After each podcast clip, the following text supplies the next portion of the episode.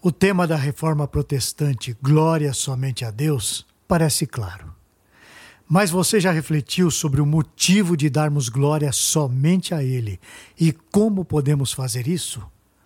Para nos conduzir à meditação sobre esse assunto, eu trago até você um texto de alguém muito especial nesse nosso blogcast. Ele é bacharel de teologia pelo seminário Martin Busser.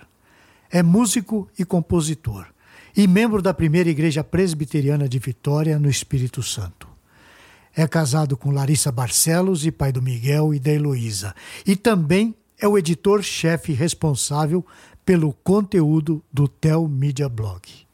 Eu estou falando do Diego Venâncio. E o tema que ele aborda hoje no Tel Media Blog tem como título Só lhe deu glória. Glória somente a Deus.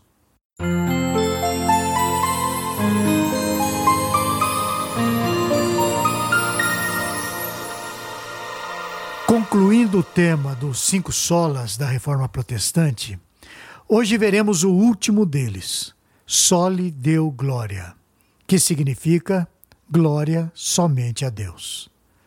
Relembrando sobre o que já falamos, primeiro analisamos a exclusividade das Escrituras em trazer conhecimento salvífico sobre Deus.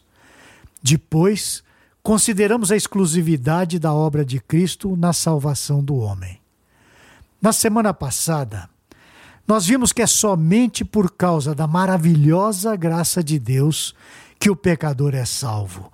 E a resposta do pecador a essa graça vem somente por meio da fé.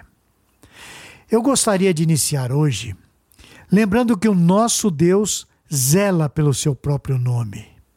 Logicamente, ele deseja glória exclusiva ao seu nome. Eu vou apresentar agora alguns trechos que confirmam essa tese. Em Êxodo, capítulo 20, no versículo 2, nós lemos o seguinte: Eu sou o Senhor teu Deus, que te tirei da terra do Egito, da casa da servidão. Deus se distingue para o seu povo Israel no momento de dar a eles os dez mandamentos. Um povo que saiu do Egito, que era uma nação com muitos deuses, precisa ser ensinado a amar somente a Deus. Deus não pode ser confundido. O Deus que trazemos aqui é o Deus que fez os céus e a terra. É aquele que é soberano. Ele não pode ser confundido com a sua criação. O Deus de que tratamos é aquele cuja natureza é espiritual, imaterial, eterno. É Ele quem cria o tempo e o espaço. A esse Deus devemos glória, louvor e honra. Ainda falando sobre os Dez Mandamentos, os primeiros quatro tratam de como Deus deseja que vivamos diante dele. Tratam dos nossos compromissos para com Deus. Mais adiante, em Êxodos capítulo 20, já nos versículos 5 e 6, Deus diz: não as adorarás, isto é, as imagens, nem lhes darás culto, porque eu sou o Senhor teu Deus, Deus zeloso, que visita a iniquidade dos pais nos filhos, até a terceira e quarta geração daqueles que me aborrecem, e faço misericórdia até mil gerações daqueles que me amam e guardam os meus mandamentos. A tese é a de que Deus não quer dividir a sua glória com ninguém, pelo simples fato de ser o único Deus verdadeiro. E ele é zeloso para com seu próprio nome. O terceiro mandamento fala sobre não tomarmos o nome de Deus em vão. Isso se aplica a como tratamos não só o nome de Deus, mas a sua fama na terra. Por exemplo, se dizemos que somos servos de Deus, mas vivemos de maneira contrária à Sua palavra, cometendo erros grosseiros diante dos ímpios, nós difamamos o nome, a honra e a fama do nosso Deus. Assim, acabamos por tomar o seu nome em vão. Nós lemos em Hebreus 12, 28 e 29 o seguinte: Por isso recebemos nós um reino inabalável, retenhamos a graça pela qual sirvamos a Deus de modo agradável, com reverência e santo temor, porque o nosso Deus é fogo consumidor. O argumento do escritor de Hebreus é que recebemos um reino, um reino inabalável. Esse reino é para nós manifestação da graça, é um privilégio sem par. Ao trabalharmos nesse reino de modo agradável, devemos exercer a reverência e o temor por um motivo muito especial. Deus é fogo consumidor. Deus não aceita um serviço qualquer. Ele é exigente quando a questão é a sua própria glória. Na oração ensinada pelo nosso Senhor Jesus aos seus discípulos, que está registrada lá em Mateus, capítulo 6, versículo 9, ele inicia dizendo: Portanto, vós orareis assim: Pai nosso que estás nos céus, santificado seja o teu nome. Jesus deseja que o nome do Pai seja santificado. Ou seja, Deus mesmo cuida para que seu povo seja santo. E nós, como seus servos, devemos trabalhar para que a glória de Deus nunca seja usurpada. É por essa razão que Deus nunca poderia aceitar pecadores. Por isso, ele revela o seu amor na pessoa de Cristo. Considere esse texto de João, capítulo 3, versículo 16.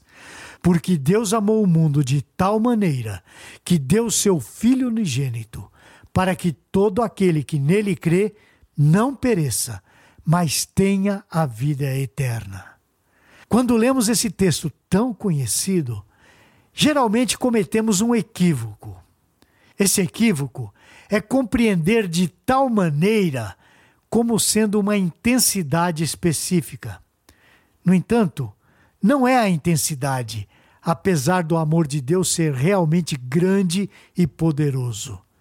De tal maneira, na realidade, é uma forma específica. Deus nos amou através do seu Filho.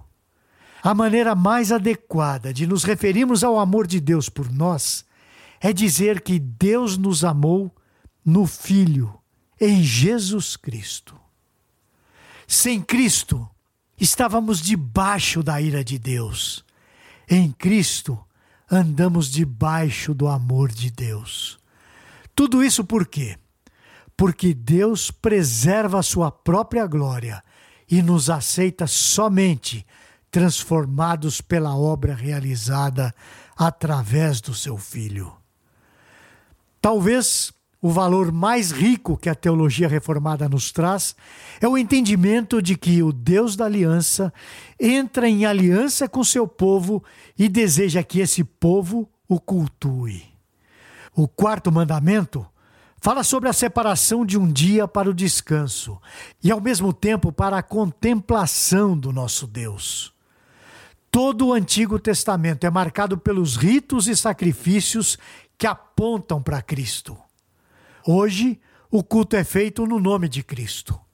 O culto abarca todos os ritos antigos na pessoa de Jesus Cristo. Deus sempre quis que o seu povo estivesse em culto diante dele. O teólogo Palmer Robertson diz que separamos o domingo para o descanso no advento da igreja por ser esse o dia da ressurreição do nosso Salvador Jesus Cristo. Com esse evento, muda-se a maneira de ver o dia do descanso. Se no passado os nossos pais trabalhavam, trabalhavam e depois descansavam no sábado, após a ressurreição, começamos a semana no domingo, no descanso espiritual que conquistamos em Cristo e depois trabalhamos. Esse é o serviço que prestamos ao Senhor, de modo agradável, com zelo, reverência e santo temor. O culto público é o que ensina o crente na palavra, alimenta-o na participação dos sacramentos, isso é, o batismo e a ceia, e o faz participante do corpo através da comunhão dos santos. Para concluir, os serafins não ousam olhar para ele, cobrindo o rosto com as suas duas asas. Segundo o que está registrado em Isaías 6,3, falam entre si, dizendo: Santo, Santo, Santo é o Senhor dos exércitos, toda a terra está cheia da sua glória. A glória de Deus é algo caro ao nosso Deus. Nós também devemos amar a glória de Deus. Devemos tentar a cada dia mais excluir da nossa vida qualquer idolatria que roube do Senhor a sua glória. Devemos andar de maneira mais santa, para que sejamos reconhecidos como filhos de Deus. Assim, quando as pessoas olharem para nós, darão a Deus toda a glória pela nossa vida. Como diz John Piper, Deus é mais glorificado por nós quando nós nos sentimos mais saciados por Ele. Que Deus seja glorificado na minha e na sua vida. Nos vemos na semana que vem, se o Senhor o permitir.